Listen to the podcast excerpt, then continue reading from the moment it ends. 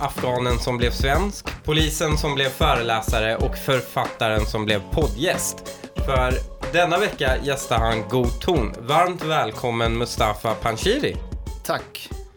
Du är uppväxt eh, här i Sverige, Ja, sen jag var 11 då. sen du var 11, men du är född i Afghanistan. Född i Afghanistan. Jag är lite nyfiken på din bakgrund och då tänker jag, jag tänkte att jag inte ställer de här klassiska svennefrågorna om din bakgrund, utan eh, jag, jag, jag tänkte, vi går in lite mer på djupet, Okej. okej?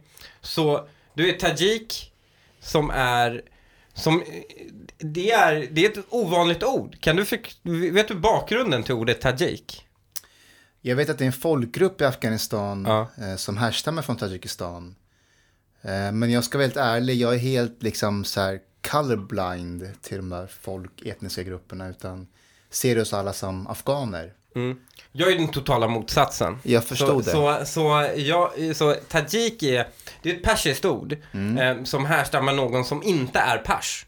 Mhm. Alltså, eh, det är vad det betyder. Vilket är jättekonstigt för alla som är, det är det närmsta iranier utanför Iran du kommer är tajiker. Okej. Så både Tadzjikistan är ju typ ett, det är less shitty Iran på något sätt. Eh, och, och även tajiker i, i Afghanistan är ju väldigt iranska. Precis, varför vi, vi har ju den här gemensamma språket, eller dialekten dari till persiskan. Mm. Och, och eh, så, så, men det jag är lite så här, folk fokuserar kanske på din liksom, religion eller något sånt. Jag är inte jätteintresserad av det. Jag vill mer veta din klassbakgrund. Mm. Vad eh, jobbade din pappa med eh, i Afghanistan? Min pappa håller på med idrotten i Afghanistan, så här eh, arrangerade olika idrottsevenemang. Var med i OS vid något tillfälle. Jag kommer inte ihåg vilket år det var nu. Men ehm, ehm, så det Var, var... var han själv med i OS? Nej, utan alltså som arrangör, som eh, i Afghanistan. Organisatör på något Precis, precis. Så det var inom statsmakten på något sätt, i någon form Eh, ja, var det? Ja, Okej, så man skulle väl kunna säga kanske... statstjänsteman. Precis, det var han ju. Ja. Eh, Medre överklass kanske, Ja. något sånt. Så, så eh, vad gjorde, för, då är så här, för att kunna klassdefiniera det ytterligare. Vad gjorde morfar och, och farfar? Jag vet att farfar var med, var med inom militären Mm. och var någon slags general vad jag vet. Men jag vet inte hela storyn bakom det och att han var fängslad vid något tillfälle. Mm. Ehm, ehm, morfar har jag inte alls lika mycket info om. Han dog när jag var ganska, Mm. ganska ung. Ehm, Så jag menar så officersbakgrund är en generation bakåt, sen statstjänsteman. Vi pratar lite crème de la crème. Ja, jag vet. Och det intressanta är att innan jag läste till polis så läste jag ett program i Växjö som heter Coaching Sports Management. Ja. Som handlar om att arrangera evenemang och, och sådär. Jag hade inte tänkt på det. Men när jag går utbildningen så tänker jag, shit, farsan jobbade ju med det där i Afghanistan. ja. Så ja, Så eh, äpplet faller inte så långt bort jag från trädet helt precis enkelt. säga det. Du flyttade hit när du var då 11. Mm. Det här, vilket årtal var det? 97, 97. Så du är 88 eller? 86. 86 då, Mm. okej. Så du 86 kom hit när du var 11. Hur var det, hur, hur, i vilken miljö var det du landade i Sverige? Det är liksom, liksom, hur känner du, om du skulle beskriva från dagens ögon, Mm. hur miljön var när du, när du kom till Sverige, alltså i skolan Mm. och allting? Alltså det, det jag minns det var, vi landade på Arlanda den 5 augusti. Mm. Jag visste ingenting om Sverige. Men jag tänkte så här, det verkar vara ett varmt land i alla fall. eh, och ehm, nej men sen började vi skolan, jag växte upp i Nacka. Ehm, och jag minns att, alltså skolan minns jag tydligt ehm, att det var många svenskar. Mm. Vilket för mig var helt naturligt. Det är klart Ja. Mm. att jag är minoritet liksom. Men det, det tror jag också var nyckeln för mig och mina syskon. Att vi hade en, en, en väldigt tydlig kontakt med majoritetskulturen. Mm. Eh, och farsan var ju väldigt eh, tydlig med att vi skulle lära oss svenska och allt det där. Så Men kom ni som asylsökande eller som eh, via UN UNHCR som an, kvotflyktingar? anhörighets, alltså pappa kom hit först. ja, Och sen kom vi ett år senare som... eh, anhöriga? Ja. Okej. Så då hade han eh, redan hamnat i Nacka? Eh, Precis. Och så, och så ni började där direkt? Liksom. Precis. Okej. Var det några så här skillnader du upplevde i förhållande till Afghanistan? Som liksom, vad, vad var den största kulturella skillnaden du kunde se när, du- när du var 11 år? Alltså det var ju allt ifrån att vi fick typ mjölk till maten i skolan till och att jag såg att mina eh, vänner hade em, flickvänner och pojkvänner. Det var ju jättemärkligt. Och Det var att inte- otänkbart i Afghanistan. Verkligen. Eh, och sen att man vid 13-14 års åldern började mm, dricka och, och, och, och röka på skolan. Att det var jättemärkligt för mig. För jag kommer inte från den, alltså det skulle vara otänkbart i, i, i Afghanistan i en skolmiljö i alla fall. Så det var, det var ganska chockerande. Jag minns ett tillfälle eh, då ehm, en av mina klasskamrater, eh, han var riktigt stökig. Att han eh, slog vår lärare i magen. Han blev så arg. Eh, och, jag, och då tänkte jag så här, han kommer få så jävla mycket stryk av läraren nu. Men det hände ingenting. Så det var som en chock. Men, för jag tänker så här, för, för, en, för ett barn blir ju saker och ting snabbt normalt. Eh, Den stora, liksom, att folk har flickvänner, att folk eh, liksom, ja, testar gränserna på ett helt annat sätt, kan göra det i Sverige, det finns en helt annan, liksom, ehm, eh, väldigt låg så här, auktoritet bland, bland vuxenvärlden i, i Sverige och så. Men jag menar, det, det intressanta tycker jag är väl det- konflikten som sker gentemot föräldrarna. Just det. För, för ens föräldrar anpassar sig ju inte, normaliseras ju inte alls lika. Det var ju liksom, det är ju otänkbart kanske för föräldrarna att du ska ha flickvän då Mm, kanske. Och otänkbart för dem att du ska ehm, få vara ute när du känner för eller Mm. förhandla om, eh, liksom, om villkoren för din barndom med Mm. föräldrarna. Precis, och det där fick jag genomleva. Jag blev ju liksom experimentet eh, där farsan var rätt hård mot mig. Mm. Men sen min lillebror och lilla syster fick det lite enklare. Jag har också, jag fick fan också vara den. Ja, Eh, Alltså så var det verkligen med mina, så här, min, min lillebrorsa, Mm. den allra yngsta, han har ju fått det softaste jävla livet någonsin. Eh, Mm. Mm. Medan jag har fått det allra hårdaste. Eh, men man lär sig på något sätt efter ett tag att, att för han, alltså försöka, eh, försöka vara så svensk som möjligt. Men Mm. samtidigt försöka få ihop det här hemma hos, hos, hos föräldrarna. precis. Vad, Det, vad- vad det tyckte du, typ såhär, du vill ju socialt interagera med alla svenskar när skolan har avslutat Mm. och, och liksom vara ute och supa och allt det alla andra gör. Mm. Men samtidigt, hur får man det att, funka hemifrån? precis. Alltså, eh, så här. Eh, pappa var ju livrädd för att jag skulle hamna snett. Och vi var ju i Älta, som tillhör Nacka. Eh, och, och det var hyfsat stökigt där på den tiden. Alltså man kunde se det liksom. Och han var ju jätterädd så han var väldigt hård mot, mot mig och brorsan. Det skiljer bara två år mellan mig och brorsan. Så du vet, vi var tvungna att vara hemma vid en viss tid, klockan nio på kvällen, ingenting mer. Och så hade vi en pizzeria eh, på Nynäsvägen.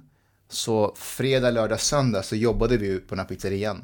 Och då var det liksom tio på morgonen till tio på kvällen. Så jag var en sån här som såg fram emot måndagar. Ja.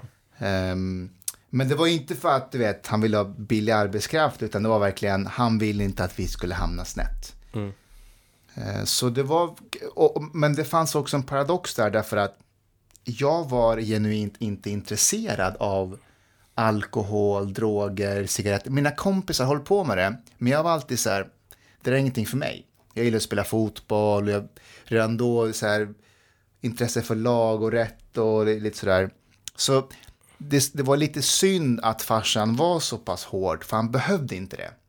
För jag var ganska schysst tyckte jag ändå. Eh, men ja, han, Men kunde, gjorde... du få, kunde du få vänner då? Jag menar om du ändå inte, om du inte gjorde vad de gjorde, du kom från ett annat land. Mm. Det, det, det känns ju ändå som en ganska brant uppförsbacke.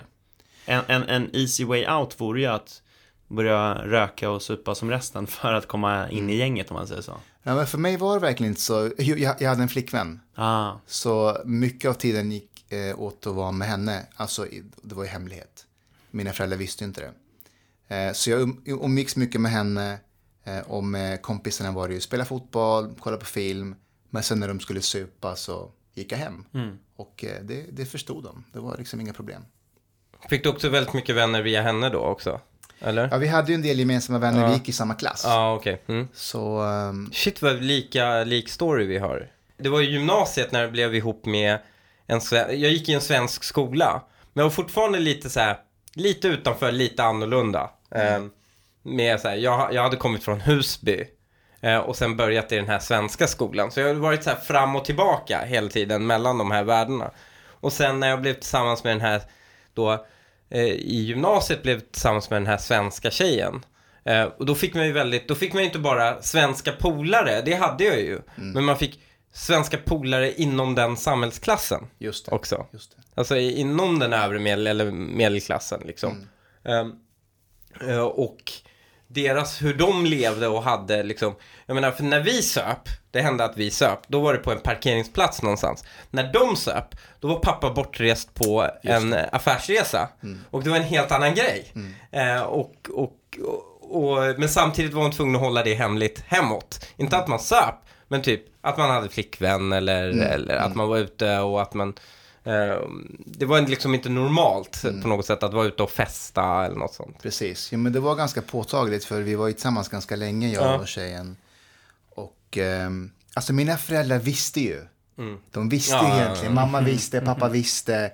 Men du vet, det var det här don't ask, don't tell. Ja, just det. Eh, och jag kommer ihåg när jag var 18, då fick jag så här, tänkte, men, jag kan inte fortsätta så här.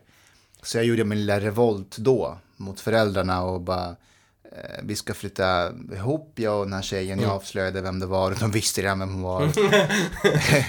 eh, och jag kommer ihåg så tydligt, eh, de var ju ganska upprörda mina föräldrar över att jag och hon skulle flytta ihop.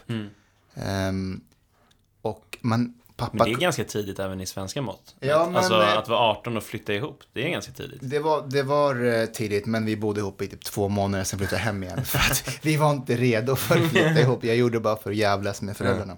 Men jag minns det, jag satt i köket med farsan och han hade inget val. Alltså han var tvungen att säga, men han kommer gå. Eh, så i sista liksom desperata försöket så satt han där och sa han till mig så här, okej min son, jag förstår att du vill flytta ihop med henne, men jag vill bara säga en sista sak. Det, det är för tidigt att ha sex med henne. För sent farsan. ja, men, och det var, och vet, jag såg på honom att han inte trodde på det där. Han fattade ju liksom. Men han var tvungen att säga det. Bara Ja, för för att, att så här- upprätthålla bilden. Exakt, att- exakt. Det, det är samma sak, eh, det finns så här, hos iranska föräldrar, de vet att deras jävla 30-åriga unge röker. Mm. Men inge, alla ska låtsas som att de inte röker. Det är Precis. väldigt viktigt att behålla det eh, safe face på något Vad är det sätt. det kallas för? Alltså, alltså när det är okej, men alltså så här, man får göra det så att det inte är haram. Men det är liksom men, inte... ja, det är ingen religiös grej. Nej, men det finns ju det finns ett begrepp för det. Så här, haram, halal och där i mitten är så här, okej, vi blundar för det. Ja, nej, det där är nog muslimsk eh, begrepp. Det här är bara ren kulturell Det är grej. kulturellt. Du gjorde en muslimgrej alltså- av det här. Du, du har helt fel read, Per. Har helt fel read. Alltså än idag när jag är ute och föreläser och träffar ensamkommande. Ja. Eh, och under föreläsningen när det blir paus på så här 10 minuter, en kvart. Så kanske alla går ut. Och om jag går ut efter några minuter om någon står och röker, då gömmer de musiken bakom ryggen. Fast de ser att jag har sett cigaretten. Det kommer ju rök bakom ryggen. Men av respekt, så så här, du vet, Man röker inte framför man äldre. röker inte framför äldre. Ja. Eh, men här är ju... Men du, så du kom ganska snabbt in, ger ju bilden av att du är så här ultrasnabb, eh, liksom. Var det för att du var likable? Nej, men jag tror att det var åldern. Alltså när man är 11 ju- och brorsan var 9. Det är lättare att komma in. Och så har man en kontakt. när man- Lättare än när då? Ja, men ju äldre man blir tror jag att det blir, det blir svårare. Eh, jag menar, språket, jag tror att det finns forskning som visar på att är man 14-15 så kan man ha en brytning. Ehm, så ju yngre man är, ju, ju lättare är det. Hade du några eh, invandrarvänner? Alltså var, var det en pursvensk skola eller? Nej, utan alltså, många av mina vänner var ju andra generationen, men eh, alltså födda i Sverige. Ehm, så, ja. Eh, Från Eritrea, Kurdistan ehm, och så vidare. Men är det inte, är inte det också just bara återigen Nacka, klassmässigt, så är det var ju inte så att säga de ortigaste ortengrabbarna på SOS eller? Nej, det var det ju inte. Nej, Alltså det, det var liksom orten i Nackas mått. ja exakt. Alla pratade ren svenska, Ja. men bröt med flit Ja. för att passa in. Vi hade eh, en, en i vårt gäng, eh, Erik hette han, fortfarande vänner idag. Eh, han var ju liksom, du vet, pursvensk, men han bröt för att kunna så här, vara en del av gänget. Mm. Idag pratar han klockren svenska. Liksom. Du eh, sen flyttade till Linköping, eller hur? Just det. Varför gjorde du det? Nej, men, Vem eh, fan flyttade från Nacka till Linköping? Ja, precis. Eh, Jag kom in på en kurs eh, som heter beteendevetenskap. Ja. Eh, ett år och eh, tanken var ju att bli polis. Så jag läste den mer för att så fylla CVet, ha lite bra merit. Så då flyttade Ja, jag det till var det på Linköping. den tiden det krävdes lite mer för att bli polis. Exakt så. Ja. Ehm, alltså, eh, då var det ju mycket livserfarenhet men också hade du lite betyg så var det bra eller läste någon psykologi eller eh, beteendevetenskap. Mm. Så då flyttade jag till Linköping ett år eh, och därifrån flyttade jag till Växjö och började den här coaching sports management. Och sen kom jag in, det var också plan B. Och sen kom jag in på polisen och ehm, då hoppade jag av den utbildningen och började polishögskolan. Så jobbade du som polis i tre år va? Ja, Trivdes du? ja det var jätteroligt. Alltså det var ju, det var ju drömyrket. Ja. Så mm, jag trivdes jättebra. Var, var är vi nu? Vilket år var det du blev färdig polis? 2013. Och sen 2015 så kom ju den här stora flyktingvågen Just det. och då var det ju många som kom som ensamkommande som var dina landsmän. Just det. Och du ville ut och prata med dem. Berätta, varför ville du det? Men jag hade en kollega, eh, Håkan Stenbeck, som jobbat inom polisen i över 44 år. En riktig sån här brottsförebyggande polis. Så han brukade tjata på mig att jag skulle följa med honom till boenden för ensamkommande. Och bara, Mustafa, följ med, du och jag, vi träffar de här, eh, ger dem information på deras språk om Sverige, skapar en relation. Eh, och jag var så här, jag är polis, jag ska vara ute på gatan och slåss med fyllon. Jag ska inte gå och träffa en massa ungdomar. Är- Vad är det fel på den här gummen? Men det kunde jag inte säga till honom, för Håkan var poliskommissarie. Så mitt svar till honom blev ju såklart, det här är ju en fantastiskt bra idé Håkan. Självklart ska vi göra det här. Men när vi åker till det här boendet och träffar de här killarna så fick vi en sån fin respons. Eh, när vi skulle lämna boendet så ville alla bli poliser. Och då tänkte jag så här, fan det här borde jag göra över hela landet. Eh, så då bestämde jag mig för att göra det. Och polisen stötte inte det tyvärr, så då sa jag upp mig. Men, ehm, för jag kommer ihåg i början, när jag läste om dig första gången. ehm, så, så, så ha, jag tror du fortfarande var polis då. Just det. Då, då föreläste du som polis. Eh, och det var mycket diskussioner, särskilt när, då, då handlade det ju väldigt mycket om så här bad, Just det. ehm, de här badhusskandalerna då det var liksom ensamkommande ungdomar som hade gått till de här badhusen och, och trakasserat eh, eh, tjejer och så. Ehm, det var väldigt mycket diskussioner om det och då turnerade runt och jag kommer ihåg att jag läste det här och blev lite så här, äh, men vad fan, det, hjälper det att föreläsa Om, sånt här, om, om sånt här? De, de vet väl att det är fel. Eh, så, det var min spontana tanke. Eh, men tror du det hjälper? Alltså så här, när jag har varit ute och träffat de här ungdomarna ehm, så det har hänt att deras gode män och personal på boenden har sagt att vad synd att inte de som verkligen behövde lyssna på det här inte är här idag och lyssnar. Eh, så min förhoppning har mer varit att de här killarna som, som kan dras med, att de ska säga ifrån. Mm. Eh, och, och, de, och det är majoriteten. Eh, så jag, jag försökte nå dem, men att de också ska säga till polisen eller eh, till någon vuxen och så vidare. Eh, så, men att diskussionen startas inom gruppen. Mm. Eh, sen kan ju inte jag säga om, om, om Om det ger effekt eller inte liksom. nej. Det är svårt att säga.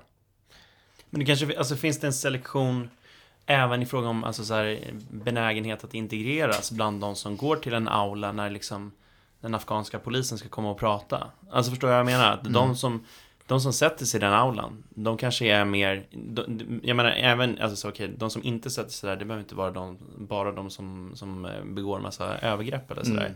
Men att man faktiskt gör den aktiva gärningen. Tänker jag att det kanske finns ett, ett urval av människor som gör det och de är i sin, i, sin hand då ganska benägna att integreras. De har större förutsättningar att bli en del av samhället. Både Eller? ja och nej. Ja.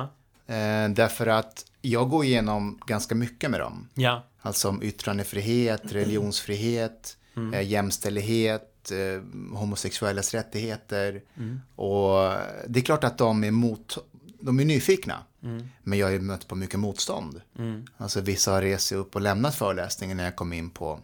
För jag, jag är ganska rak och, och liksom, vilka tycker om yttrandefrihet och alla tycker om det. Om man menar det, det är ingen som ljuger. Men när jag säger att ja, men yttrandefriheten, då kan man ju också kritisera eh, din religion, din ideologi. Man kan rita profeten Muhammed.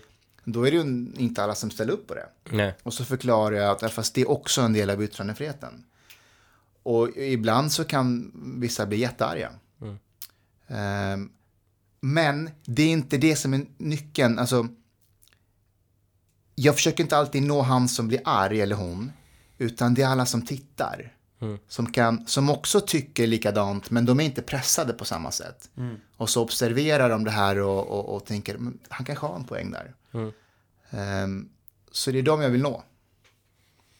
Du föreläser, du började väl i anden, alltså ja, afghanska ensamkommande av lätt insedda skäl eftersom att du har din bakgrund. Men nu föreläser du bredare vad jag har förstått, Ja, eller? alla Är nyanlända ungdomar. Alla nyanlända, men äh, även, äh, även äh, de som jobbar med ungdomar, eller? Absolut. Och är det det då som kallas för kreativ integration? Eller vad är kreativ integration? Alltså det är min Facebook-sida Mm. som heter så egentligen. Och av någon anledning så har det blivit ett namn på mina föreläsningar. Um, egentligen så, jag kom på det namnet lite, lite så här på skämt. För jag tyckte att, alltså det jag säger det är ju inte kreativt alls egentligen. Jag säger så här, det här, är, det här är vad som gäller i Sverige. Men i Sverige blir det kreativt på något sätt. För att vi ligger lite ingen har långt- gjort det. Nej, men precis. Vi ligger lite långt efter. Så egentligen gör det mer för att så här, skoja om det. Ehm, men det, det, det gick hem. Det blev kreativt på något sätt. Men eh, då försöker du, är det liksom att du försöker bara vara så deskriptiv som möjligt, så här cold blunt, så här är det. Lite take it it. Ja, men lite så. Jag säger ju aldrig så här, det här är jättebra. Utan, eh, så här är det. Alltså antingen gillar man det eller inte. Eh, Men om man ska bli en del av samhället så måste man förstå att det här är det som gäller. Och att det finns en förklaring till varför det är så här. Och att det delvis faktiskt är framgångssagan med Sverige. Jag eh, blev faktiskt kontaktad av en kille som hade lyssnat på en föreläsning. Han var också eh, ensamkommande från, jag hade hållit en föreläsning då om integration och så var jag så inbjuden i form av politiker och då passade jag på lite, att ge lite tips. Och då sa jag så här, ja men ni, så här, ja men ni som, ni som är här liksom ehm, och ni som verkligen inte känner att, ehm, så här, vet vad ni ska bli, välj ett yrke. Alltså, välj att plugga något yrkesförberedande. För att ehm, de här kommer bara säga, liksom, svenska kommer bara få så här, men vad känner du för? Och så kommer det bli något högskoleförberedande för du vet inte. Och sen kommer det inte bli någonting. Och då var det en kille som hade hört av sig. Och han hade ju liksom, han hade ju gick, eh, liksom mekaniker. Eh, och nu tjänade 30 lök. Eh, och var så här 23, 22, något sånt. Tjänade liksom 30 lök och, och hade gjort det ett tag nu, fixat lägenhet och, och sånt. Medan polare som, ja, men du vet, hade hamnat lite däremellan. Eh, inte hade liksom framtiden för sig utan fick ta sådana här tillfälliga hugg och, och så. Ehm, och, och eh, där var det ju också, jag var bara rent deskriptiv. Det, alltså, det det är såklart det är väldigt orättvist att säga så här, ni är inte som alla andra barn att ni får välja om ni vill Liksom att ni har stor frihet att välja om ni ska plugga på högskola eller inte och ta ett sabbatsår och åka till Thailand och sånt. Utan, för det är det ganska bråttom och det kan gå snabbt och jävligt mycket åt helvete om ni inte får in cash och bostad liksom. Och det är jätteintressant för det där var jag också medveten om i början när jag började träffa de här killarna. Under 2015 när jag frågade dem, jag, jag avslutar alltid föreläsningarna med vad man drömmer om och vad man vill jobba med. Eh, och då blev alltid svaret, ehm, jag ska bli läkare eller ingenjör. Eh, för föreställningen då var att bara man går i skolan så blir man läkare och ingenjör. Ehm, och ehm, många av dem som jobbar med de här killarna var ju så här, men det är klart du kan bli läkare och ingenjör och sådär. Ja, jag märkte det ibland. F- lärarna uppskattade inte alls det jag sa om till exempel att de ska välja yrkesför. De bara, men de här ska ju också få drömma och du får inte förstöra deras drömmar och deras optimism och... Jag känner igen det där.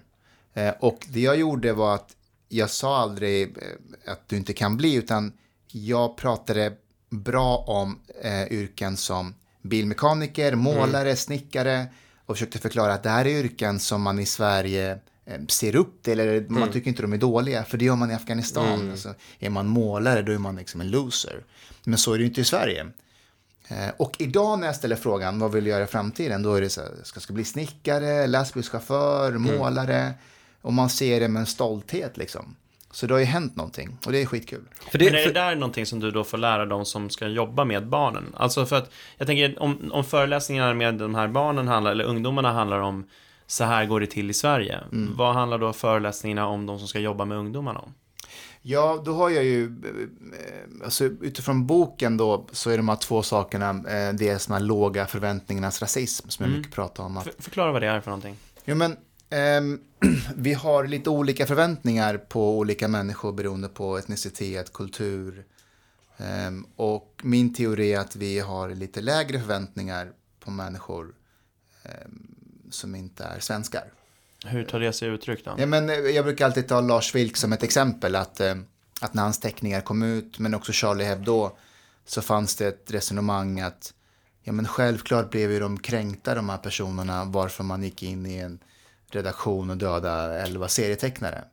Eh, men om det hade varit eh, kristna som kanske hade gjort det med Life of Brian som gick på tv en lördag eftermiddag, då kanske man inte hade resonerat riktigt på samma sätt. För de är, de är vuxna, de klarar av det här. Men de här ska vi akta oss för. Och intentionerna är goda, alltså man vill väl. Men det är inte samma förväntningar men eh, uppvisar inte jag lite de låga förväntningarnas rasism när jag uppmanar människor att gå yrkesutbildningar? Ehm, istället för att sikta på att bli läkare och så. Nja, alltså du är ju mer, det är mer realistiskt. Man har ju inte gymnasie, eh, skol, många har ju inte en skolbakgrund sedan tidigare. Eh, så då är man ju ärlig och säger att ja, men, klart du kan drömma men chansen är större om du Mm, För jag, för jag bara så här, de, det finns vissa jag har liksom lärt känna som är riktigt, riktigt smarta individer. De har bara inte fått plugga. Äsch. Ja, men jag har pluggat. Nej, men inte du. Du är inte smart. Um, nej, men så här, de, ensamkommande som är smarta, de har bara inte fått plugga och de skulle aldrig hinna ikapp. Mm. De kan inte börja liksom så sent och hinna ikapp. Det, hade, det hade varit ganska, liksom, det hade varit en omöjlig uppgift att göra i fattigdom också. För det är vad du måste göra under tiden. Eh, du, Medan du pluggar så har du alltså ingen bostad, inget nätverk och så vidare. Och då, någonstans kan man ju också säga så här, ja men tough luck, nästa generation. Liksom. Om du har ett yrke, om du är bilmekaniker, om du drar in 30 lök, din fru drar in samma summa.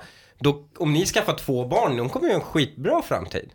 Då har den generationen en chans. Men om man istället säger så här, ah, men, eh, take a shot liksom. Och sen hamnar han på SOS.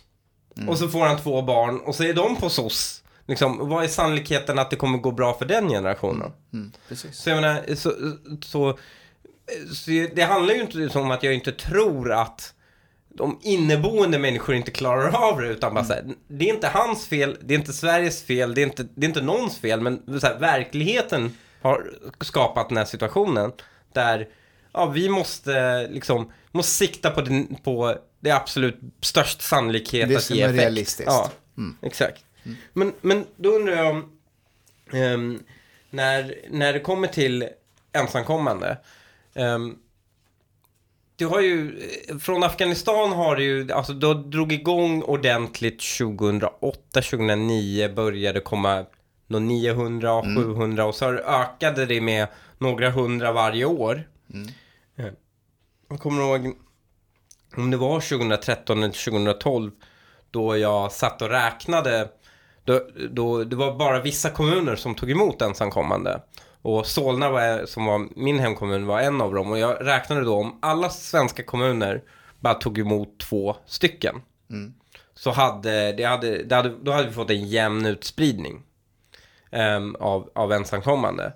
Eh, och då var det vissa som vägrade till och med göra det. Ehm, och, och det var ju då jag propagerade för att um, ma- det bör vara en jämn utspridning. Alla bör inte koncentrera sig i stora HVB-anläggningar i typ i storstäderna. Men vad som skedde därefter blev ju 2015 där det kom ett väldigt, väldigt stort antal. 35 000. 35 000 exakt. Och delar man upp det i antalet kommuner, då är det alltså några hundra per kommuner, per kommun. Eh, och då får du ju av naturliga skäl inte samma uppblandning Nej. bland svenska elever och, och, och svenska, utan då är det ju tillräckligt många i varje gymnasieskola i det här landet för att skapa ett stort sammanhållen afghanskt eh, kompisgäng. Och då får du ju inte den här naturliga integrationen som du... Nej. du Det hur, blir inte, det blir hur, inte Nacka-uppväxten. ja, det blir inte Nacka. Nej, det blir inte det. Och, och hur har du sett effekterna av det i, genom dina föreläsningar? Har, det, har du sett något, att det ändrats, att det fortfarande är så? Vilka är det som blir så att säga kulturellt assimilerade, vilka är det inte? Är det Mm. de som hamnar i svenska HV-hem? Det är oftast Eller- de som hamnar hos familjer, Ja. familjehem. Ja.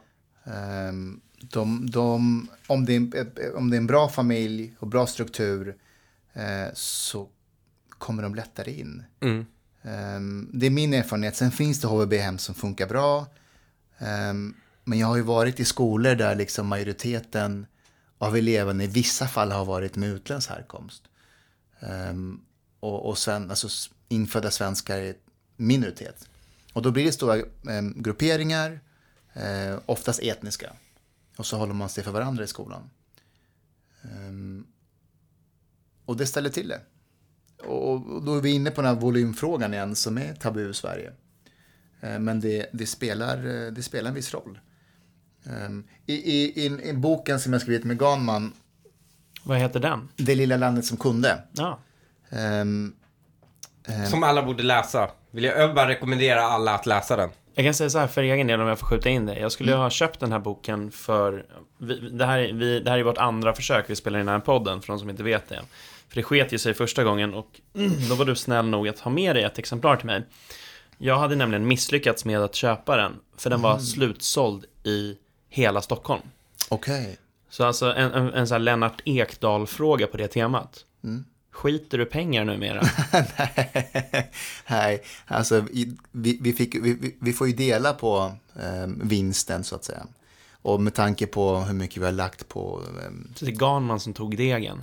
Gaman tog det mesta tror jag. Ja. Jävla svin. Listiga Ja. Typiskt. Ser du? förlåt, jag- Utnyttjar oss rasifierade. Precis. Hörru. Förlåt, jag avbröt dig mitt i. Du sa Jo, om boken. Men första kapitlet, då är vi i Japan för att jämföra Ja, svensk migration med, med japansk.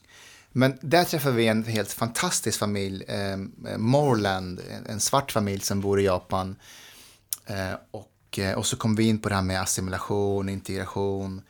Eh, och vi hade en konversation med dem, alltså att om, om, om det kommer nyanlända och så åker de tunnelbana i, i Japan. Det är väldigt speciella regler där, du får inte prata i telefon till exempel.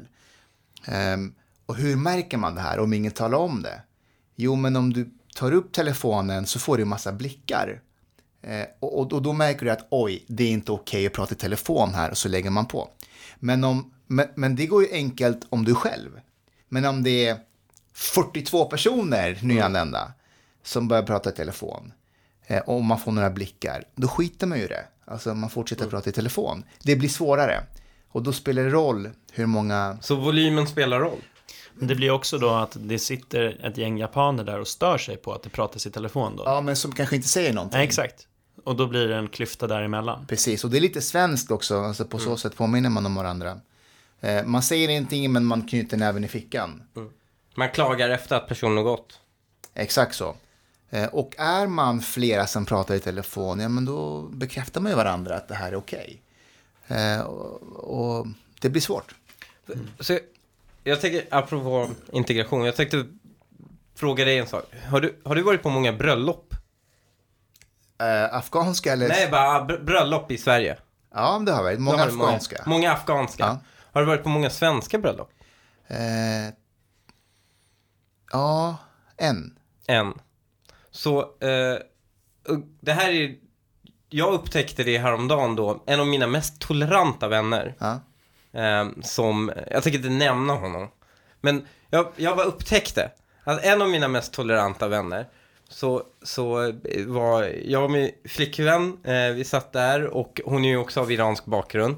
Och då tittade vi på varandra och så, sa hon, eh, så, så märkte vi att vi är de enda svartskallarna här. Mm. Så tänkte jag, om jag, om jag hade varit sjuk den dagen, då hade hans bröllop varit mer rasrent än ett NMR-möte. eh, och jag bara tänkte så här, det här är den mest toleranta kompisen jag har. Och andelen invandrare här är, är 2%. Mm. Och då fick det mig att tänka på alla andra bröllop jag har varit på. Mm. Och då tänker jag till exempel bröllop, jag har varit på iranska bröllop. Mm. Hur var andelen svenskar där? Och då var det också typ 2%. Exakt. Eh, så det är ju 2% åt båda hållen. Men andelen är ju inte 2%. Mm. Och det visar ju på hur extremt segregerade Ja, vi egentligen är. Och en, den, det som slog mig mest var, så mina eh, foster, eh, eh, fostersyskon är ju födda här i Sverige. Mm. Så de är också av iransk bakgrund, men de är födda här. De har bott i en liten stad som heter Jokkmokk. Det har jag varit. Ja, du har varit där. Eh, De, de, de, de, de är födda i Husby, men liksom de flyttade när de var små till, till Jokkmokk, började skolan där. Sen flyttade till Borås i ett villaområde där. Så de har haft någorlunda bra förutsättningar att, att kunna inter, interagera med andra svenskar. Och, ehm, och de har gått i, i, i skola och gjort, liksom, de, de pratar bra svenska. Allting, allting är bra liksom. Deras liksom, föräldrar har jobb, de är, deras storebrorsa är en riksdagsledamot. Och vi firar jul som fan, vi firar påsk som fan, vi firar allt det där. Men så min syster som är då 24 och min lillbrorsa som är då 20 satte oss ner och sen så frågade de mig eh, några månader sedan, hur firar man midsommar? Oj. Och eh, jag liksom, eh, jag blev så ledsen av den frågan. Eh, för jag hade inte tänkt på det själv. Men så här, jag drar iväg bland mina polare jag har fått i Moderata ungdomsförbundet på, på midsommar. Eh, eller eventuellt då, att jag råkade bli ihop med en svensk tjej som hade tjejkompisar och då åkte man till deras sommarställen. Men då, och då sa de så här, men vi firar ju jul och allt det där för det lärde man sig i skolan. Men det var ju sommarlov under midsommar, så vi fick aldrig lära oss det här med midsommar. Och är man av invandrarbakgrund i en storstad, som alla åker ut ur, liksom, för att miss, fira midsommar, då har man alltså noll chans. Mm. Eh, och det gjorde mig så jävla ledsen av det faktum att det här är nog mest, så att säga, det bästa integrerade kidsen jag vet. Han pluggar KTH, hon pluggar ekonomi på Stockholms och de har inte fått fira och jag är riksdagsledamot och jag är deras storbrorsa. Mm. Men de har inte fått fira midsommar och då fick mig att tänka på det är ju så himla många fler med ännu sämre förutsättningar. Mm. Som aldrig får en chans att kulturellt assimilera sig. Mm. Ja, men alltså, det där än en gång visar på hur ehm, det jag pratat om tidigare, att vi, vi kanske inte gillar olika i Sverige. Alltså det, det är svårt i Sverige att få svenska vänner. Eh, man släpper inte in vem som helst i sitt liv. Ehm, utan de vännerna vi har, det är nästan från barndomen eller kanske lumpen eller gymnasiet. Det är svårt att få vänner efter en viss ålder. Eh, Och just eh, det, det där med midsommar kommer jag att tänka på. Kommer ni ihåg den här eh, eh, nationaldagsfirandet som man hade på, ehm, var det Rinkeby? Jag kommer inte ihåg, men man hade nationaldagsfirande och så hade man så här somalisk dans, ugandisk Ja, det var dans. Rinkeby. Var det Rinkeby? Rinkeby. Eh, det- det fanns typ ingenting svenskt i det. Ja. Eh, Och så fort man anklagar så här, men här, eh, man kritiserade så här, men det fanns inget svensk här. Då bara så här, hur vågar du kalla dem för att de inte är svenskar? precis, Det här är också svensk kultur nu. precis, Var exakt så. svenskarnas svar. Ja, svenskarnas svar. Eh, det fanns inget svensk och, och, och, och eh, eh, logiken var att eh, alla ska känna sig välkomna till den här festen. Varför vi har somalisk dans, ugandisk dans, Bollywood-opera var också med där. Eh, och, då, och, och då tänkte jag så här, men det, det är en del av Sverige, inte, det. men då tänkte jag så här, men då blir ju eh, kontentan någonstans att om man firar nationaldagen så som man gör i Norge, då är inte invandrarna välkomna i Norge. Förstår ni vad jag menar? Alltså om man firade svenskt, då är inte invandrarna välkomna. Men om man har Bollywood-opera, då får invandrarna komma. Eh, och sen slog det mig också att de som har ordnat den här festen, det var ju liksom från vissa politiska partier till vänster. Och det slog mig att de här människorna, när de sen firar midsommar, då kommer de inte ha några invandrarvänner på midsommar. För nationaldagen, alla är välkomna, det spelar ingen roll, men när jag firar midsommar, Då är det ju polarna. då är det mina polare liksom.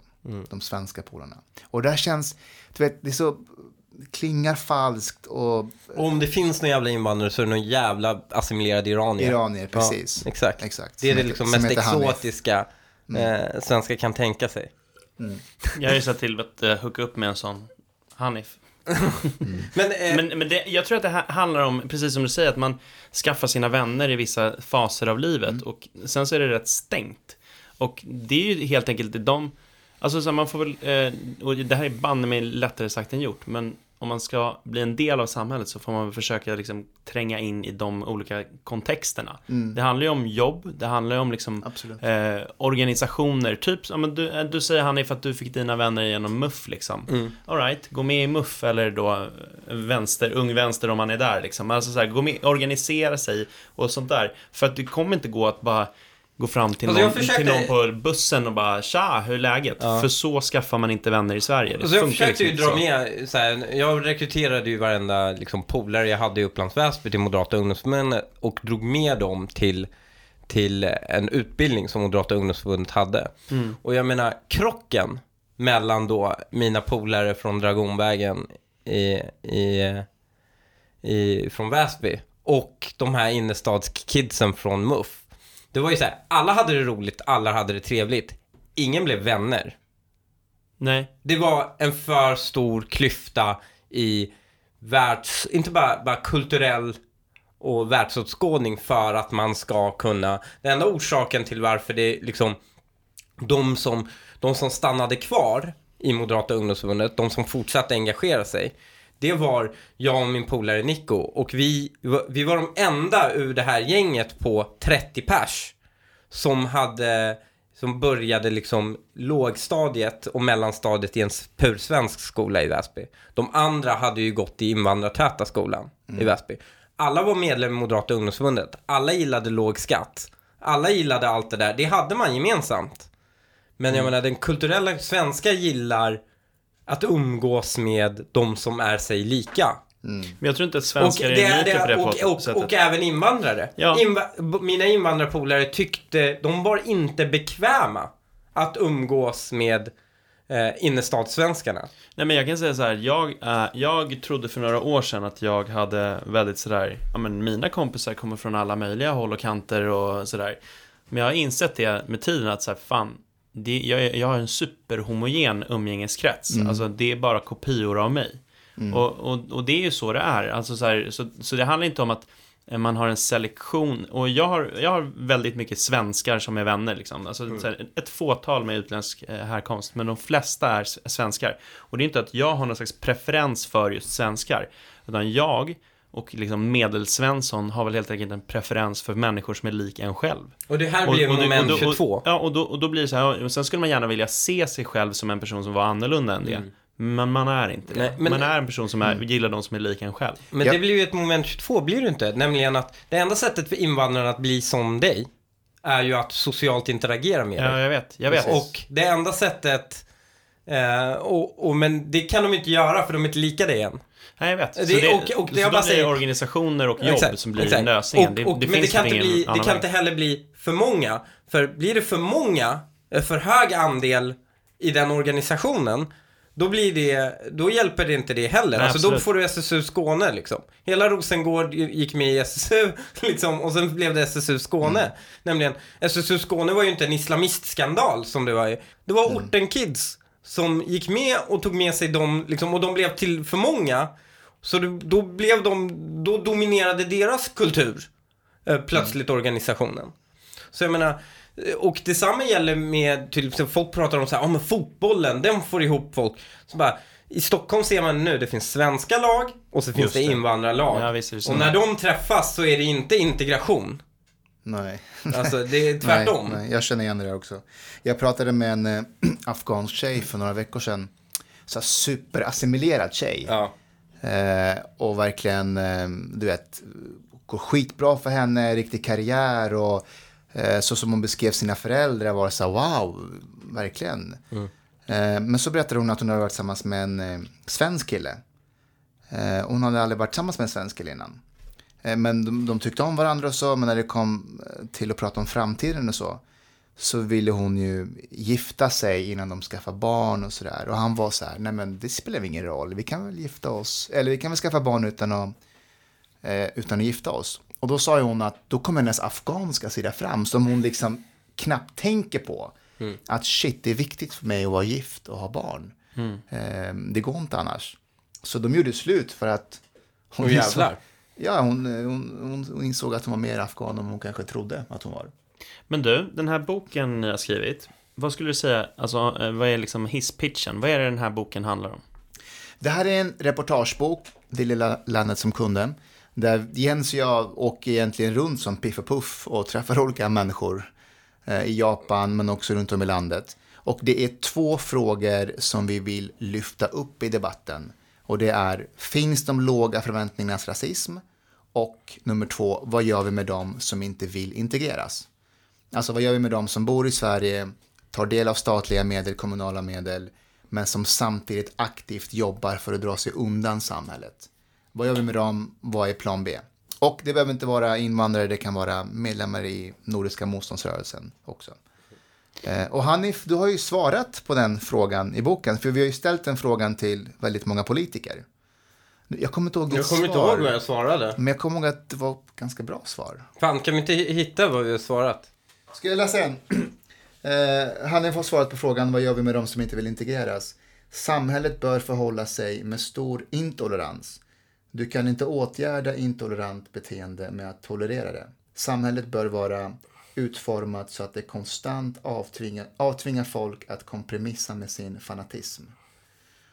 Och det är ju det lite, jag är också inne på en liknande spår att alltså man kan ju inte tvinga människor, men man kan eh, se till att förebygga så att grupperna som inte vill integreras, eh, att, att förebygga den gruppen så att det inte blir större och större med tiden. För alla demokratiska samhällen har ju små grupperingar som inte vill vara en del av samhället.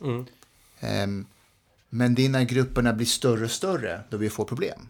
Men Fast, det, fast, det, fast det du säger Hanif, skulle jag, om jag får uttolka det, är väl att på den där japanska tunnelbanan så är det de dömande blickarna från japanerna runt om som får dig att sluta eh, prata i telefonen.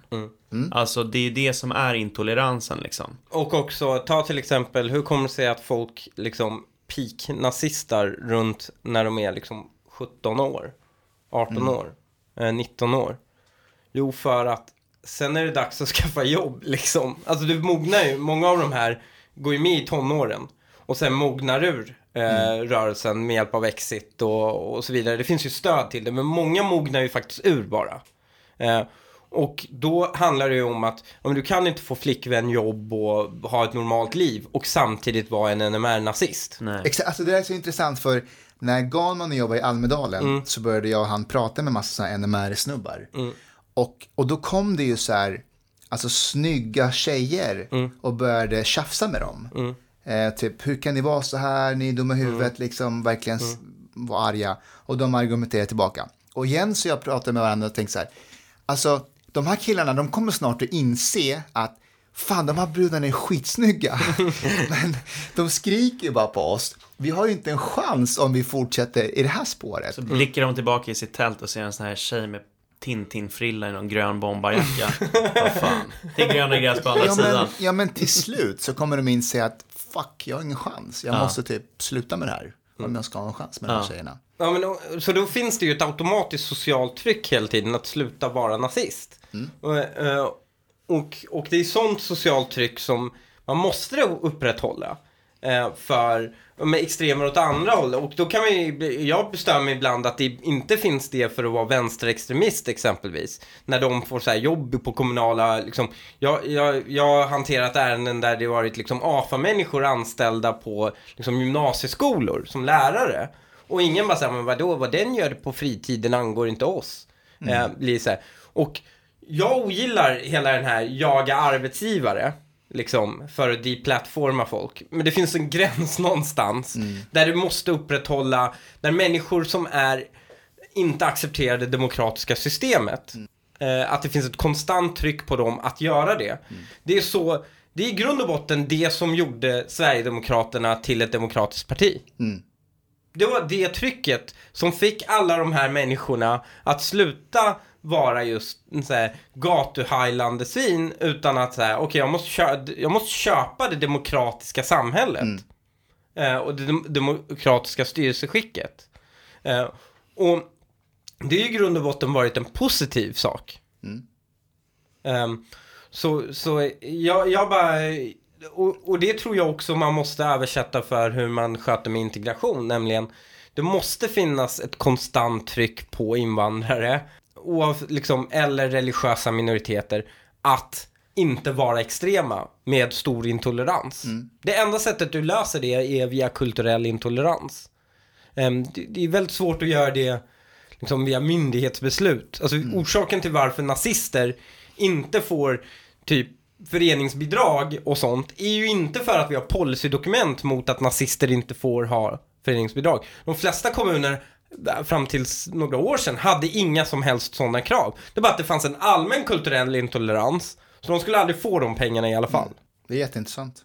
Den här boken handlar ju också om, alltså det är väl lite av en, ett tidsdokument om så här hur, hur de här åren kring, eh, ja men när den stora vågen av invandrare kom och liksom hur, hur svensk media har hanterat det och även svenska politiker och sådär. Och jag reagerade på en grej i, i prologen. Alltså här har jag då en fundamental invändning mot den här boken som jag i övrigt läser med stor behållning. Intressant. Ja, så här står det. Det här är ingen Vad var det vi sa-bok som vill gnugga politikernas ansikten i de misstag som begåtts. Det är ett ärligt försök att förstå vad som gick snett och varför debatten blivit så polariserad. Alltså, den raden i prologen får mig att tänka på en målning av den surrealistiska konstnären René Magritte. Och det, den målningen föreställer en pipa och så ser det, står det så här, på den här pipan så står det Cecine Pan Pap, pap eller vad fan uttalas det? Pap, papé eller någonting. Pipé kanske heter det. Alltså detta är ingen pipa. Eh, för att jag menar alltså att ni har skrivit en bok som tar tydlig ställning i den här polariserade debatten. Och för att få fram era poänger så gnuggar ni in politikernas misstag i ansiktet på dem. Och då känns det lite som att det här, det här är lite som att liksom prologen till en kokbok av Jamie Oliver säger så här, det här är inte en bok om matlagning. Förstår du vad jag, vad jag, Jag, menar förstår med vad du är detta? ute efter, men samtidigt, eh, många har hört av sig till Jens och mig, eh, Jens och jag, och frågar oss vad vår ställning är. Mm. Alltså vad, vad är det vi tycker egentligen? Att, alltså att det inte kommer fram eh, i boken alltid. Ja, men det gör ju det överallt. Ja, jag vet, det men- står ju men- jättetydligt. Senast i, i förrgår var jag i Boden och Mm. då var det en... Eh, Brandman. Var det en brandman i Boden? Brandman? Var det en brandmannen i Boden? Visar nu total intolerans mot att han avbryter dig på det där sättet. Ja, nej, men det, det är okej. Det är så Hanif. han lär sig. Ja.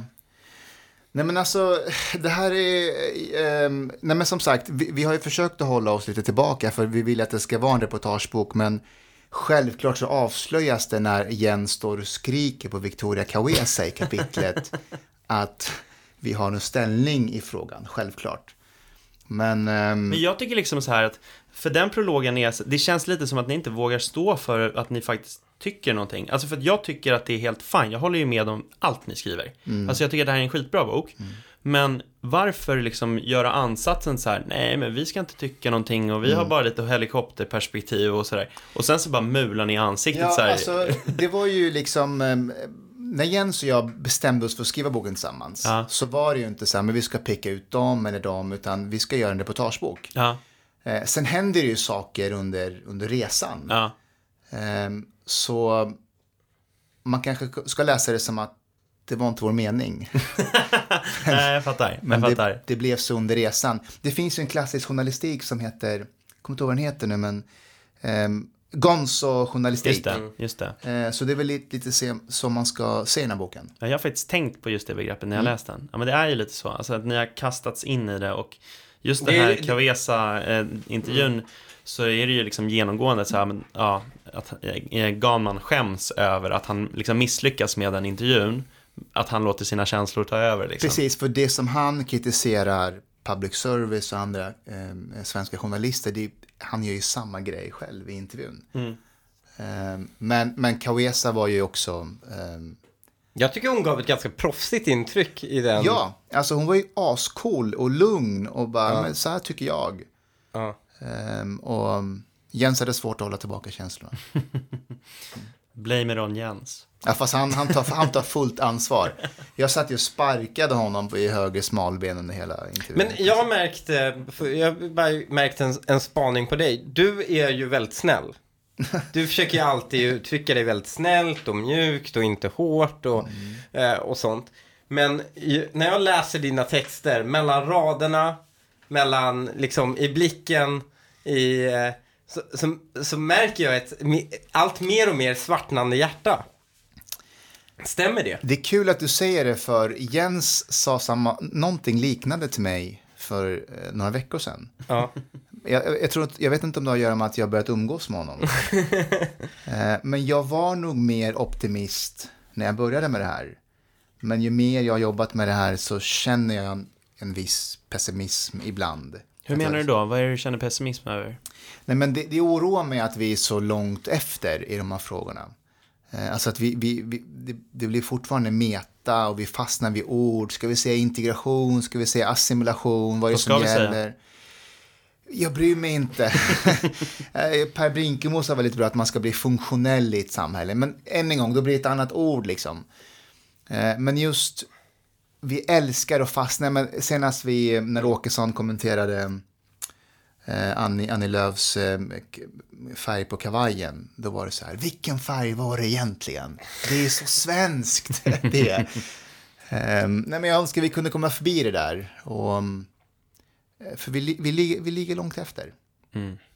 Så det det är lite som, jag började ju en gång i tiden engagera mig i, du började med de ensamkommande för mig och engagerade sig i dem och sen så blev det integrationen i stort eh, och sen svartnade mitt hjärta. Eh, Varför? Eh, för att eh, folk började hänga sig upp sig vid ord Mm. och folk började, eh, det fanns ett totalt ointresse av att egentligen lösa problemet. Eh, och också, det som skedde var ju att väl när du drev hem en poäng, att säga, så här är det. Och sen så var det överväldigat med bevis på att det är så. Eh, och trots att de har liksom smutskastat dig under hela den här resan för att, för att dra hem den här poängen. Så väl när du landar så bara, här är det! Så nu, nu fick jag rätt, ser ni? Eh, och då uppstår bara total tystnad. Mm. Bara total tystnad. Ingen är intresserad av att lösa problemet. De, folk är extremt intresserade av att bekämpa dig när du vill beskriva problemet. Men sen när så att säga problemet är beskrivet och konsensus råder att, ja men okej, vi köper det. Det finns noll intresse. Eh, och det fick mig att bli liksom cynisk eh, och upptäckte att nej men vi behöver, eh, svensken behöver lite mer, eh, behöver ett svartare hjärta.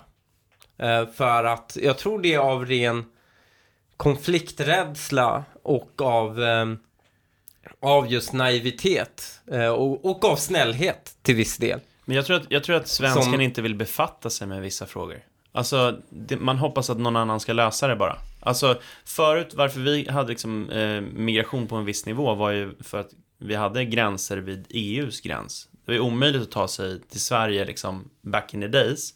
Och det var ju på 25, eh, genom 2015 så tog man ju, liksom, så spräcktes ju den gränsen, right? Så det var ju bekvämt fram tills dess att prata om öppna gränser, men det var ju aldrig öppna gränser liksom, utan Det var ju... Det var ju i- rekordmycket migration. Jo, men precis. Men, men, men det är fortfarande så att det fanns ju ändå någonstans något tak för det för att det hölls, det hö, Ja. för, för att EU-gränsen hölls intakt. Så det var jävligt svårt att ta sig till Sverige. Och då kunde man gå runt här i lilla landet i norr och bara känna sig rätt god när man bara säger jo men vi måste ta vårt ansvar och sådär. Och så bara, men då fanns det ju någon annan som gjorde the dirty work och bara liksom höll människor borta vid EUs gräns. Men vi är ju fortfarande där nu. Ja, jo men precis. Men nu är det ju så att nu har man blivit konfronterad med så här, okej, så här är tingens ordning. Och då, är, då är det, skär ju det sig med svenskens verklighetsönskan eller verklighetsbild och bara så här, ah, jag vill fortfarande inte befatta mig med det.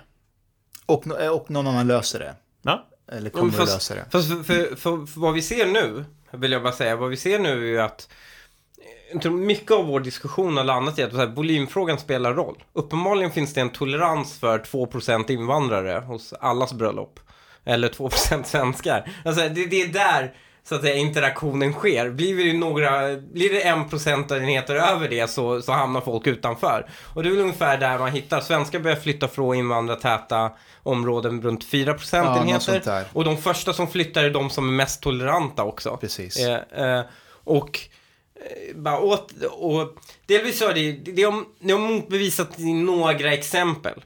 Alltså om det inte flyttar in fattiga invandrare. Mm. Om det flyttar in så här välmående, ja men de här assimilerade iranierna. Ja, pre- precis. Då, Vilket... då har folk inga problem Nej, med det. exakt. För det har ju skett i Solna exempelvis. Där har andelen svenskar, antalet svenskar ökat samtidigt som andelen invandrare ökat. Mm. Men de, de, de andel invandrare har ju varit, som har ökat, är ju massa bostadsrättsiranier.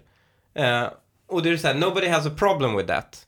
Vilket visar att svensken inte är så intresserad av hudfärg, ras. Utan det som du sa på eh, Navid Modiris podd där, eller eh, event. Att det är, eh, det är beteendet. Alltså, har man samma referenspunkter så är det lugnt. Ja, men jag, men jag bara säger så här, och det vi ser nu är ju att nu öppnar man ju anhöriginvandringen.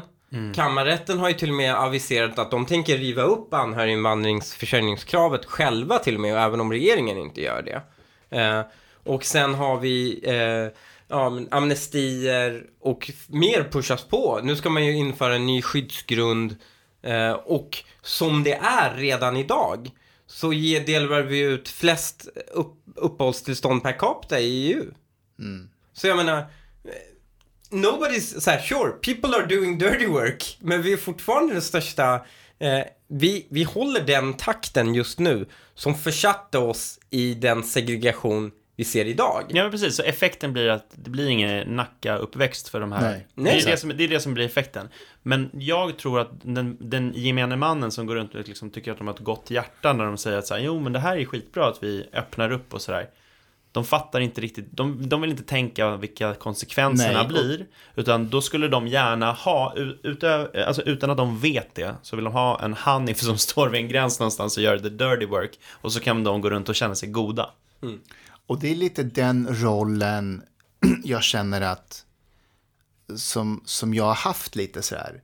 Alltså när jag har varit ute och pratat om de här badhusgrejerna och festival, och de här, vissa av de här gruppvåldtäkterna. Så är det så här, bra, du kan, han kan säga det. Du ska säga det åt mig. Ja, exakt. Eh, och och jag, jag, jag är, så när de här gruppvåldtäkterna, när Aftonbladet granskar dem och eh, Uppdrag granskning, då fick jag ju liksom samtal varje dag eh, av SVT och alla de här. Så kom och liksom prata om det här. Eh, Vilket jag har jobbat med frågan. Men det är ju livsfarligt, man hamnar i det här facket också. Alltså jag vill ju inte vara gruppvåldtäkts-Mustafa liksom. Så här. Det är ju en liten del av mitt arbete kring integration. Men... ehm, Men jag, jag var, så här, vi diskuterade det förut. Det finns ju också, om du ska nå ut till den här målgruppen. Det finns väl också ett grupptänk där i att det är ju såklart en liten minoritet som begår alla de här övergreppen. Och att man känner att man blir, precis som Sverige blir så jävla stött om USA säger något, någon i USA säger något negativt om Sverige. Så blir det så här kollektiv, kollektiv bestörtning i det här landet. Så blir det ju en liknande reaktion om Magda Gad skriver något om ne- Afghanistan negativt. Och då, då, då blir det den här konstiga situationen då folks, då de, så att säga, afghaner själva säger så här, men det är fruktansvärt i Afghanistan, vi borde få stanna här. Och sen gör någon en artikel om hur fruktansvärt det är i Afghanistan. Och då blir man så här, nu svartmålar du. Precis så.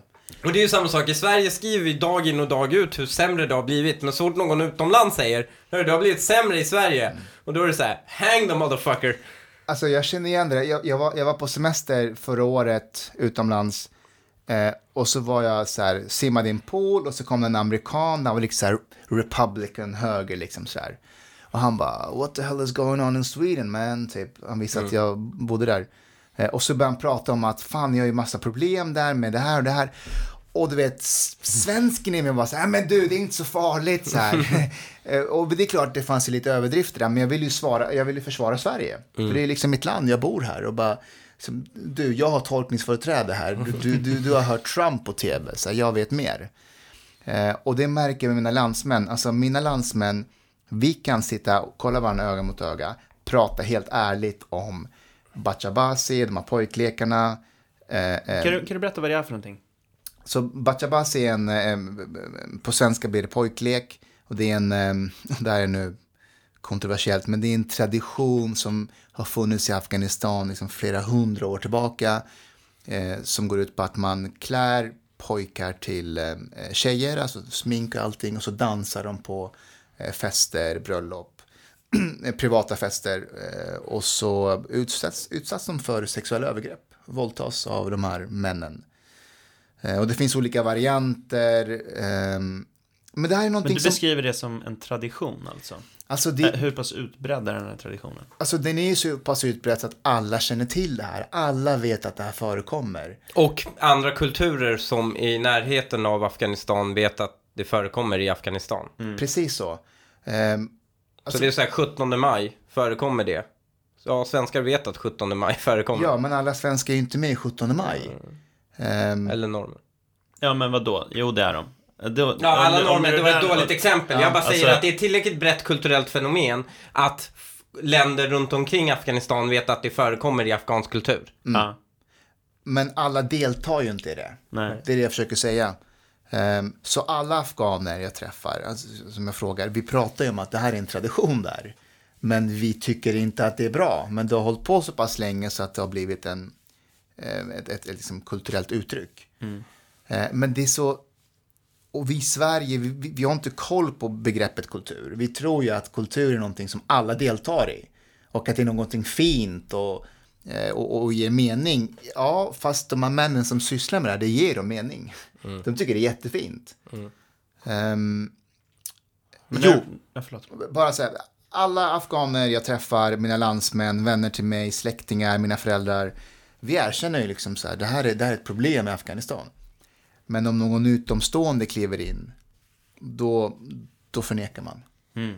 För vi vill inte att en utomstående ska få bilden av att, för, eh, av att vi alla tycker att det är okej. Eller att vi alla ska dras över en kam.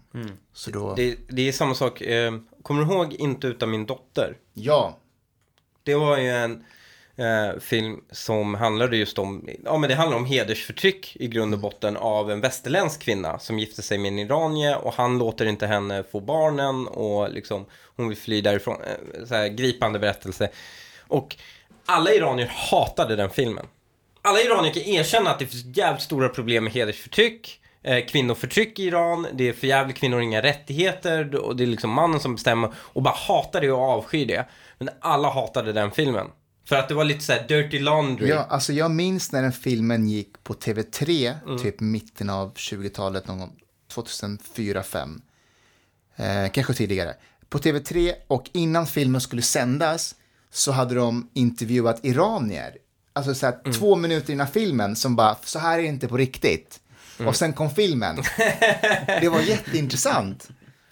Um, Men har du, har du not fått det här... all Iranians. Har du fått några så här brunsmetningsanklagelser? För jag, för jag såg, jag såg ett, eh, ett inlägg, det var eh, Magda Gad, uttalas det så? Magda Gad. Ja, eh, som ju är, eh, vad är hon, krigskorrespondent för Expressen eller så? Just det. Och hon, det är de här, hon har skrivit de här reportagen om eh, eh, afghanistanska kvinnor som blir eh, ja, men fruktansvärt behandlade, sålda som sexslavar och annat.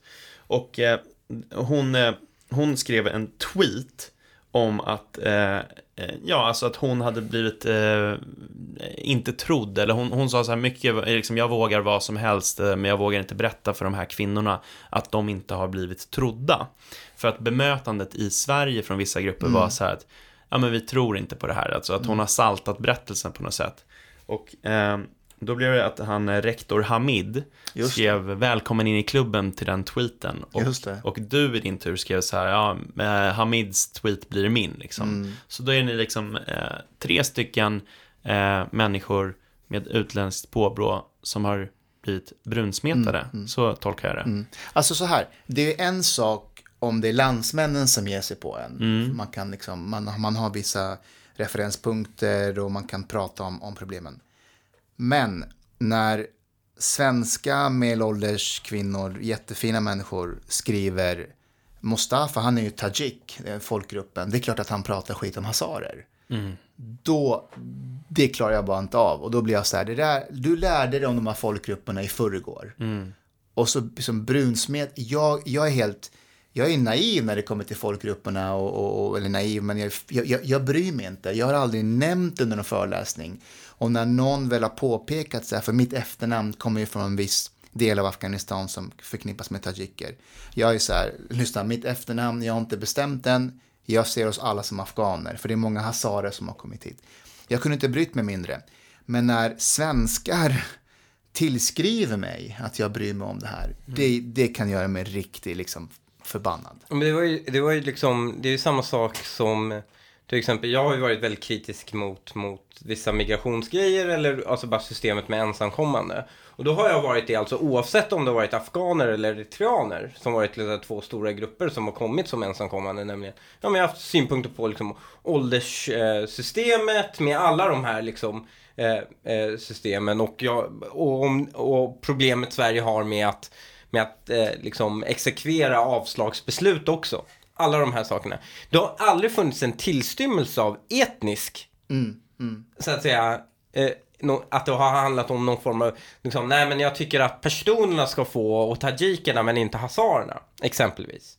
Eh, och då har du ju, eh, eller, eller någon form av religiös eller någonting argumentation från min sida.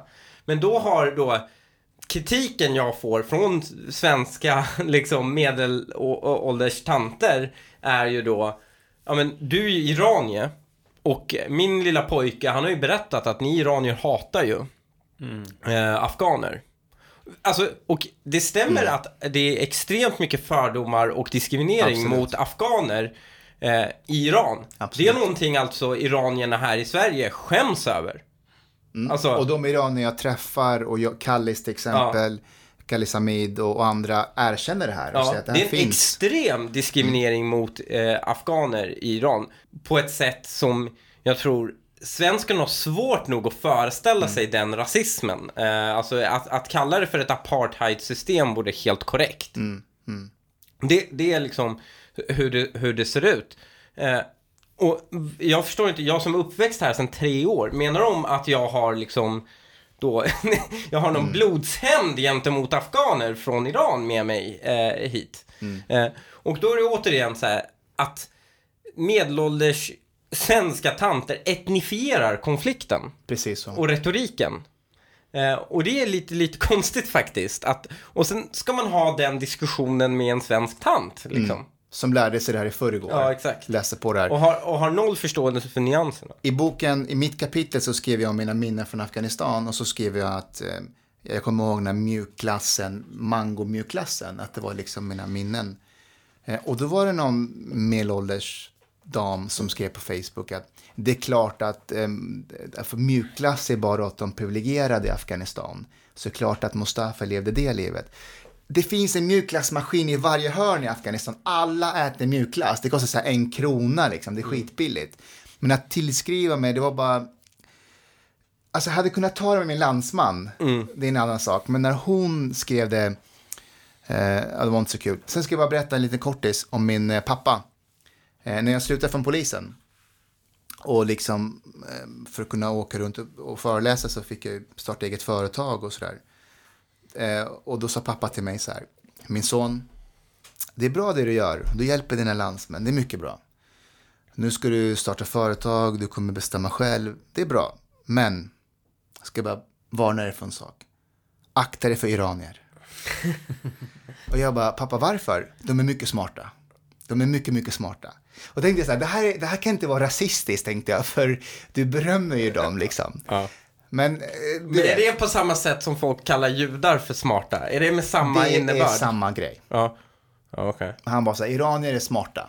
De vet vad de gör. Och, då, det och nu sitter oss. du här Jag med en iranier. Nu sitter jag med dig, jag jobbar med Khalil Samid som är från Iran, jag ska börja jobba med Hanif Azizi eh, som Ja, är polis. Hanif Azizi och jag är ju gamla barndomsvänner. Exakt, jag, Ja, men jag lyssnade på hans föreläsning Ja. igår. Eh, Så, men det Det är här, bara massa jävla iranier. Jag vet, men min pappa vet inte det här.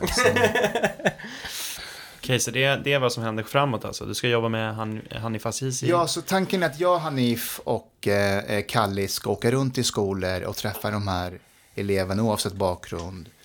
Och eh, förklara att, att Sverige är möjligheternas land men att du måste vara hungrig för att kunna eh, bli vad du vill. Och inga ursäkter.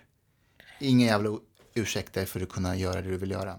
Men märker du då när du till exempel träffar Hanif, Hanif Azizi som är lite nyare i gamet, eh, som, han är ju också polis och, och han är polis i Rinkeby igen va? Ja, precis. Ja, eh, att, att liksom, att deras, eh, så att säga, eh, deras hjärt, hjärta har inte svartnat än. Eh, och de, för jag märker ju, jag hade ju lite av en attityd som, är, som, som fick väldigt mycket kritik vänsterut ifrån och nu i efterhand faktiskt ger jag dem rätt. Den här kan jag, kan alla-attityden.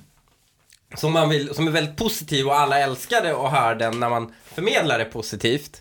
Men när den blir lite så här, äh, när någon misslyckas och du använder den så tycker folk att det är lite shitty eh, och använder det. Men den här kan jag, kan alla-attityden är ju, jag, jag tar ju a, helt avstånd från det nu liksom.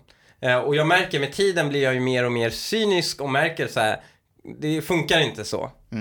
Eh, människor är extremt olika varandra. Absolut. Och man kan inte dra några som helst slutsatser i liksom, ja men kan jag, kan du dra upp dig själv liksom eh, i den egna strumplästen eh, på något sätt. Eh, och, och det har varit en jävligt tuff resa för mig. Har du no- gjort samma resa? Eh, och märker du det på de lite yngre i gamet eller andra att de inte ens börjat det?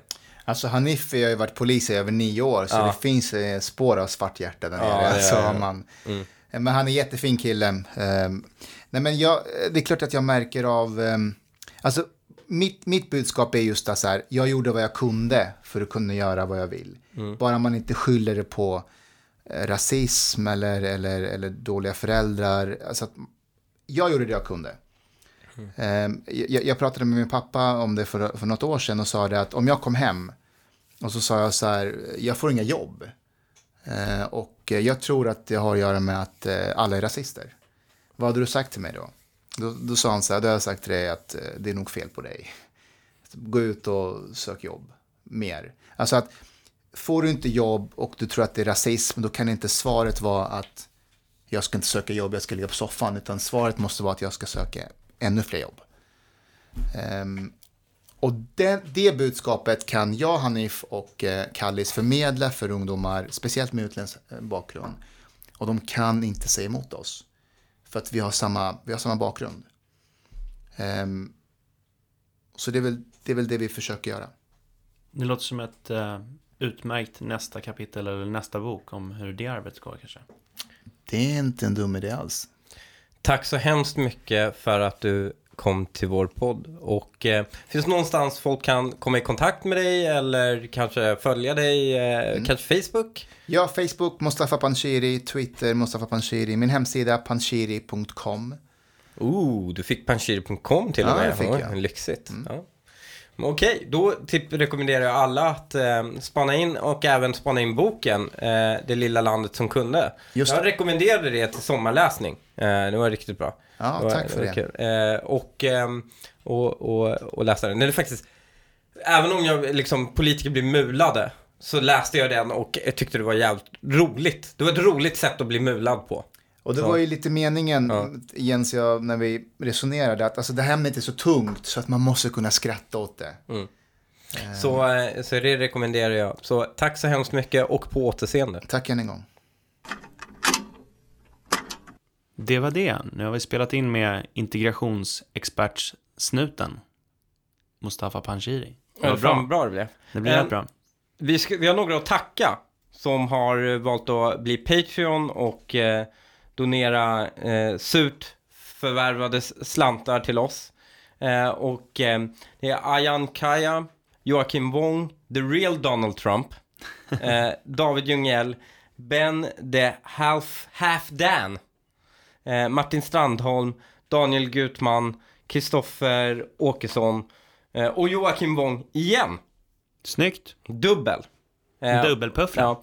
Ni som har ehm, eh, nivån över, som har en custom shoutout, glöm inte skicka ett meddelande till oss på Patreon med vad ni vill att er eh, custom shoutout ska vara. Ni som inte vet vad Patreon är, Patreon är ett system för att hjälpa den här podden att hålla sig vid liv och man donerar en liten summa för varje avsnitt och då kan man välja att donera så lite som en dollar, vilket är alltså, vad är det, nio spänn? Och eh, det eh, hjälper otroligt mycket att eh, ja, men egentligen hålla, eh, denna, Hålla igång detta. hålla igång detta.